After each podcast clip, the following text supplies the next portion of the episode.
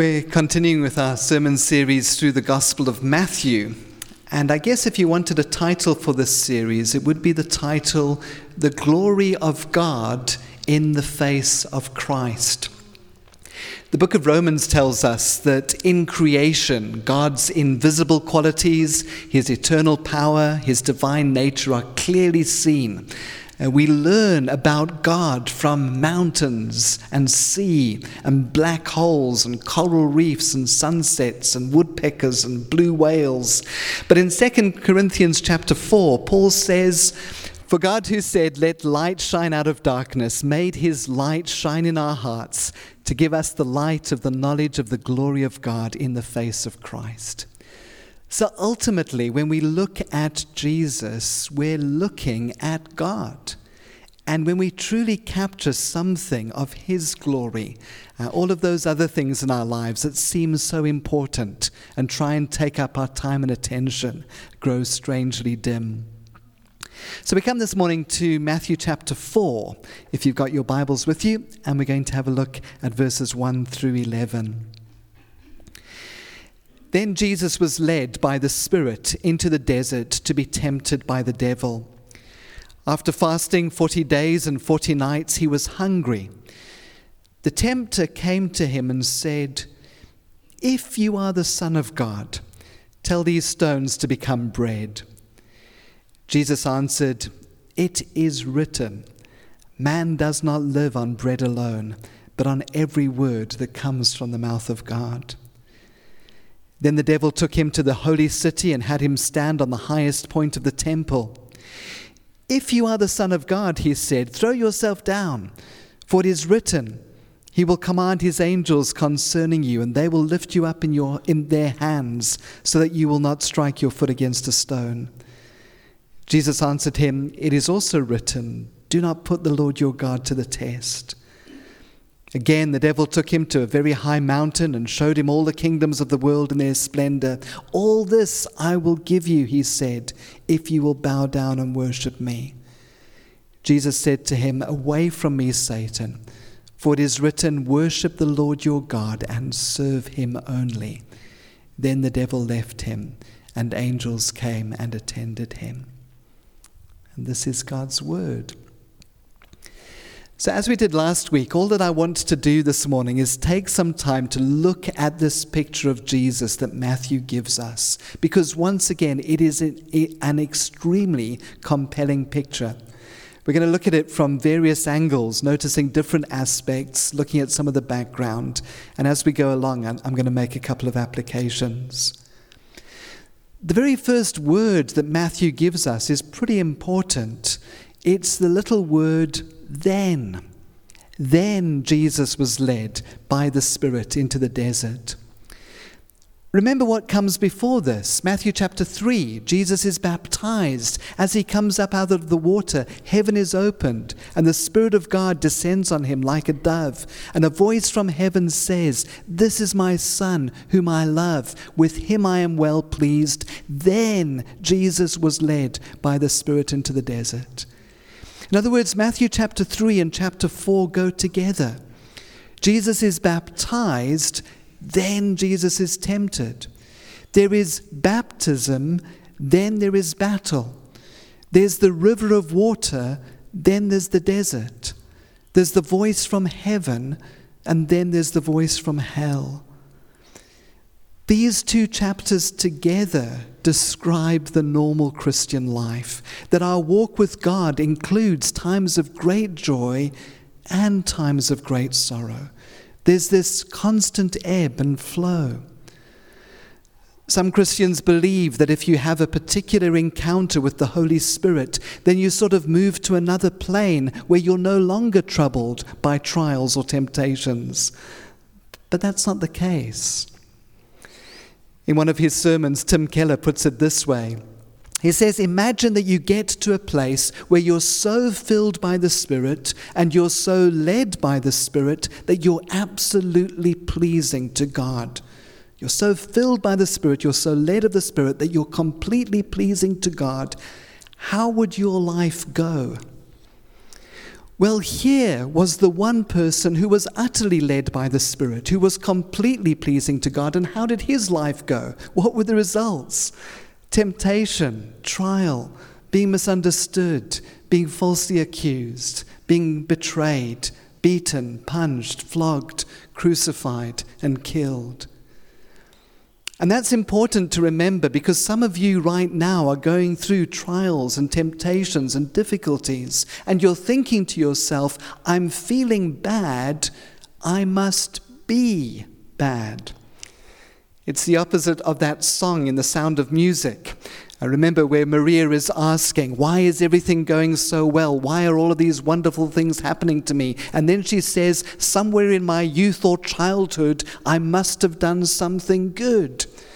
If things are going good, and if then I must be good. And uh, if things are going bad, then I must have done something bad. But look again at the only person who was truly good and see that his life went really bad. You can be fully devoted to God and have your life go very bad. In fact, the New Testament promises us that if we're truly devoted to God, our lives are likely to go very bad. And Tim Keller goes on to say anyone who offers you a Christianity without tears is not giving you good money, it's counterfeit. Anybody who says that if you receive the baptism of the Spirit, if you receive the voice of assurance down on your heart, if you receive the sense that God is pleased with you, that that's the end of conflict, that that's the end of strife, that's the end of temptation, that person is not offering you the real thing. Christianity, true Christianity, is a fight. Does that mean that there are no experiences of the Holy Spirit? Not at all. But what are those experiences for? I was listening to an interview with Pete Scazzero, who comes from a vineyard background, so much more charismatic than I would be theologically. But the interviewer asked him, How do you tie together spiritual formation with breakthrough? Because both are important. And Pete said to him, Jason, I'm going to tell you something uh, to think about. You might not like it, but hopefully you'll think about it. There are those meetings where the Spirit of God falls, where there's prayer ministry, where there's an experience of the Holy Spirit and you get knocked down. And I've been knocked down good and solid. I've been in meetings where the glory of God was tangible. But all that that is giving you is power and energy by the Holy Spirit to die there's no substitute to taking up your cross, being crucified, and following the person of Jesus to the cross and dying so you can be resurrected. There's no skipping over that. There are no shortcuts to spiritual formation. Experiences of the Holy Spirit give us the power that we need to do the daily hard work of taking up our cross and following Jesus. Jesus experiences the Holy Spirit at the beginning of his ministry so that he would have the strength to die to himself and live for his Father. And we'll look at that again in a moment. So, we've got through the first word of this passage. the rest of the sentence is pretty important too. Then Jesus was led by the Spirit into the desert to be tempted by the devil. That little sentence teaches us two important things. Firstly, that it is the devil who tempts, not God, not the Spirit. But secondly, that it is the Spirit who leads, who guides, who is in control, not the devil. In other words, the verse teaches us that God is not the author of sin and suffering and temptation and evil, the devil is. But God is so sovereignly in control of these things. He's so powerful that He's able to take sin and evil and use them for good. What is the good that's taking place in Jesus' life? Well, to really understand Matthew chapter 4, you've got to go back 1,400 years before Christ to the experience of Israel in the desert. You remember how, after God has saved Israel out of Egypt, he leads them into the desert for 40 years. And it's not just wasted time. In Deuteronomy 6 uh, through Deuteronomy chapter 8, the Israelites are now at the edge of the promised land after those 40 years, and Moses reviews their history, and he says this He says, Remember how the Lord your God led you all the way in the desert these 40 years to humble you and to test you in order to know what was in your heart, whether you would keep his commandments. He humbled you, causing you to hunger and then feeding you with manna, which neither you nor your fathers had known, to teach you that man does not live on bread alone, but on every word that comes from the mouth of the Lord. Your clothes did not wear out, your feet did not swell during these forty years. Know then in your heart that as a man disciplines his son, so the Lord your God disciplines you. And significantly, all of the scriptures that Jesus quotes here in Matthew 4 come from Deuteronomy's chapter 6 uh, to, to 8. What, what's going on? Well, Israel in the Old Testament is described as God's son. Remember God saying to Pharaoh, Israel is my firstborn son. And after God rescues his son out of Egypt, he brings them into the desert to be tested. God wants to know what is in the heart of his people. But Israel fails the test. They get hungry and they complain. They get thirsty and they complain. They get tired and they complain. Uh, Psalm 78 reflects on this period in such a beautifully poetic way. The psalmist says they willfully put God to the test by demanding the food they craved. They spoke against God, saying, Can God spread a table in the desert? When he struck the rock, water gushed out and streams flowed abundantly. But can he also give us food? Can he supply meat for his people? How often they rebelled against him in the desert and grieved him in the wasteland. Again and again they put God to the test. They vexed the Holy One of Israel.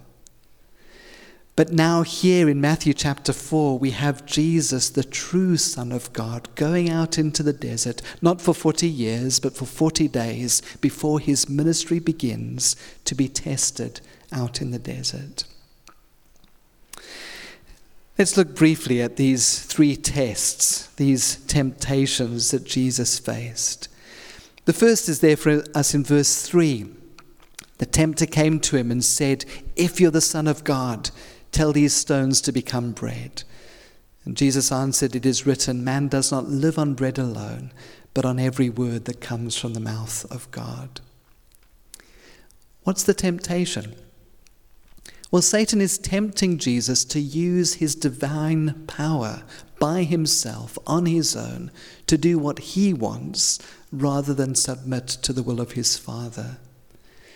You see, as God, as the second person of the Trinity, Jesus had all of the attributes of God. He was all knowing, omniscient, all powerful, omnipotent. He didn't cease to be God. He didn't empty himself of some of those divine attributes because then he would no longer be God. But what he did was not have divinity reduced, but divinity restrained. Instead of using his divine power whenever he wanted and however he wanted, he always did so in obedience to his Father.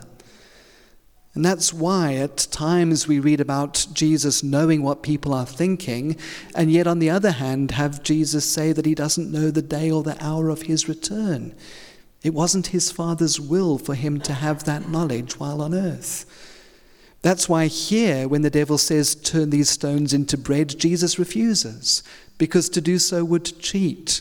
Uh, he wouldn't have experienced uh, hunger. But a little bit later in Matthew 11, when there is a hungry crowd in front of him, Jesus does miraculously feed them, because that's his Father's will for him at that point to serve others and demonstrate that he is God, the same one who provided the Israelites with manna in the desert. So the temptation here is for Jesus to use his miraculous power for his own advantage and not submit himself to the will of his Father. But Jesus refuses.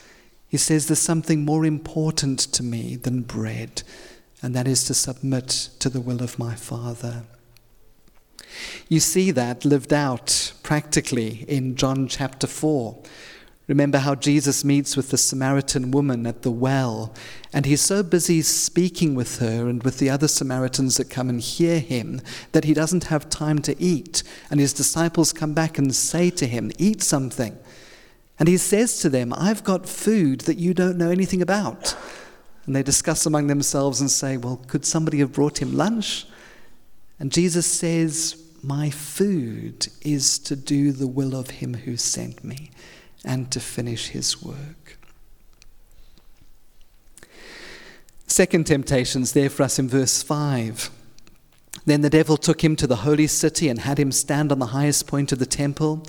If you're the Son of God, he said, throw yourself down, for it's written, He will command His angels concerning you, and they'll lift you up in their hands so that you will not strike your foot against a stone. I find it fascinating that the devil quotes scripture here. Did you see? Jesus has just said, It is written. And now the devil also says, It is written. And there's something important here. How, how does error enter into the Christian church? Does Satan stand outside of the church with a big black book and say, Come over here and believe this volume of heresy? No. No church or denomination or organization has ever moved from orthodoxy to heresy overnight. And they haven't done so from without, but from within. It's always the slight deviation, the slow slide. All false teaching comes cloaked in orthodoxy. 95% biblical teaching that is sound and solid, concealing 5% of error. But that error, tracked over time, leads to a serious deviation from the truth and ultimately to a shipwrecked faith. Folk, just because someone on television is quoting the Bible in their sermons or presentations doesn't mean that their teaching is biblical. It has to line up with the rest of Scripture too which is what Jesus demonstrates in verse 7. It is also written, Do not put the Lord your God to the test. And again, the context here is uh, Israel in the desert, Exodus chapter 17. The Israelites have no water. And instead of quietly trusting God and waiting for Him, they demand a miraculous sign Give us water now. Exodus 17, verse 7. They tested the Lord, saying, Is the Lord among us or not? In other words, they were trying to force God's hand to get him to do what they wanted when they wanted it. And the devil tries to get Jesus to do the same. He says, God has promised to protect those who trust in him. Surely that applies to you if you're the Son of God. Prove it. To which Jesus replies, Yes, but Scripture says not to put the Lord your God to the test. And as the true Son of God, I can live in a relationship of trust that doesn't need a test. Now, one Bible commentator has pointed out that there's quite a thin line between the prayer of faith and putting God to the test. The Bible clearly tells us to ask God for things in faith and to ask God for big things and to trust Him. But we don't have to test God's faithfulness to His word by manufacturing situations in which we try to force Him to act in a certain way, to prove Himself, or we won't believe. Like Jesus, we can live in a relationship of trust that needs no test. And then the third temptation is there in verse 8. Again, the devil took him to a very high mountain, showed him all the kingdoms of the world and their splendor. All this I will give you, he said, if you'll bow down and worship me. The temptation here, it's to avoid the cross. Jesus has come to challenge Satan's dominion over all the kingdoms of the world, set up his own kingdom, and the battle will be fierce and costly. It will cost Jesus in blood and death. And so the devil suggests that Jesus avoid all of that. Avoid the Father's hard way of the cross, bypass the suffering, and gain all of the kingdoms of the world by worshipping him, taking the easy way. It's sobering to remember that the devil's temptation would be echoed by the crowd as Jesus hung on that cross. Come down from the cross if you are the Son of God.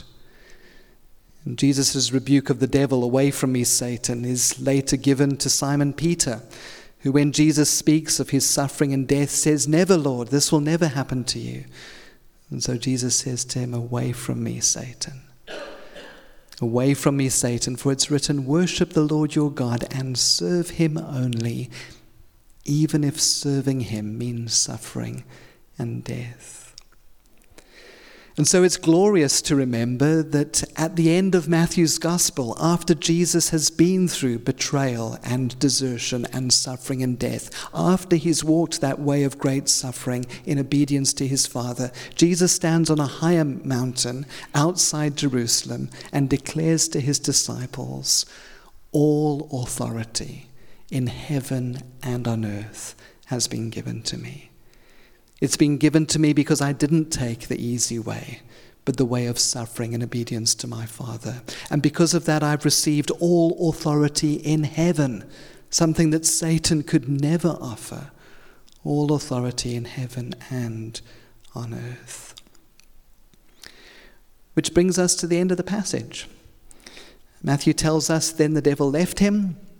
Luke adds the ominous words until an opportune time reminding us that Jesus continued to face temptation throughout his earthly life.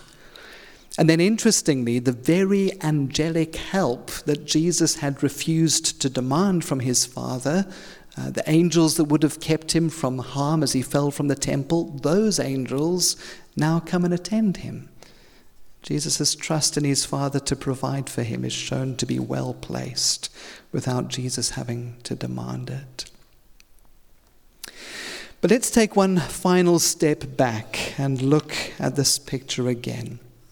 As we've seen, uh, 1,400 years before Christ, God led the Israelites out into the desert to test them and to see what was in their hearts. Would they love Him and trust Him and obey Him? And Israel failed. Now, the true Son of God is led by the Holy Spirit out into the desert to be tested by the devil, and Jesus wins. Where Israel had failed, Jesus, the true Israel, passes the test and demonstrates absolute trust and obedience and devotion. And there's something important here, then, as we close that Jesus goes out to fight for us and is victorious. And that's quite important because when I hear sermons on this passage, I often hear things like three steps to overcoming temptation. And there certainly are lessons to be learned from this passage, as we've seen. Uh, I've preached sermons like that before. But those kind of sermons place the emphasis on us, the three steps we have to take in order to overcome temptation, so that Jesus becomes an example for me to follow rather than a substitute in my place. Imagine for a moment that I was in a rugby match. Let your imagination run riot. and in this, in this rugby match, I tried to be like Siya Kolisi. I used Siya Kolisi as my example.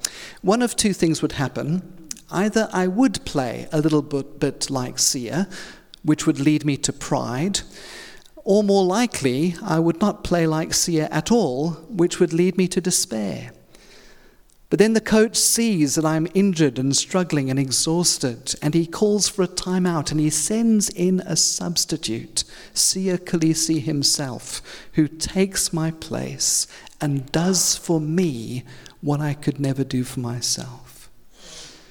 Here in Matthew chapter 4, Jesus isn't an example that I have to live up to. He is my substitute. He has gone out into the desert and faced testing and temptation and overcome. When he was tested, it was found that he perfectly submitted to the will of his Father, and that he perfectly loved his Father, and that he perfectly obeyed his Father. And when we trust in Jesus, Jesus' perfect record of love and obedience and devotion to his Father are attributed to us. That's what takes place on the cross. That he who knew no sin became sin for us, so that in him we might become the righteousness of Christ. His perfect record is accredited to us. So that when we're tempted, we can say, This temptation now has no power over me. I'm no longer a slave to sin. Before I knew Jesus, I didn't have a choice. But I've died with Christ, and my life is now hidden with Christ in God. Jesus, I'm being tempted to lust here. I'm tempted to anger. I'm tempted to greed. You faced the temptation of lust, of anger, of greed, and won for me. Your perfect record in terms of lust, anger, greed is credited to my account. Won't you give me the confidence to realize who I am in Christ? And won't you give me the courage and the strength now to flee from sexual immorality, flee from anger, flee from greed? Recognize that those things are not worthy of, of someone who is your child. And help me to cling to you as the only one who knows me fully and loves me completely. I'll still need the same weapons that Jesus used in his fight against the devil. I'll need to take up the sword of the Spirit, which is the Word of God. Perhaps there'll be some passage of Scripture that I need to memorize to, to help me in a particular situation. But the other Word of God that I hold on to is the fact that I am God's beloved Son. With Him, I, He is well pleased, not because of what I have done, but because of Jesus' perfect sacrifice on my behalf. It's not all up to me to win this battle. Jesus has won the battle for me, and he fights with me, and he fights for me. So look again at the glory of God in the face of Christ. Jesus, being in very nature God, did not consider equality with God something to be grasped, but made himself nothing taking the very nature of a servant, be made in human likeness. Because he himself suffered when he was tempted, he is able to help those who are being tempted. We don't have a high priest who is unable to sympathize with our weaknesses, but we have one who's been tempted in every way just as we are, yet was without sin. Let us then approach the throne of grace with confidence so that we may receive mercy and find grace to help us in our time of need.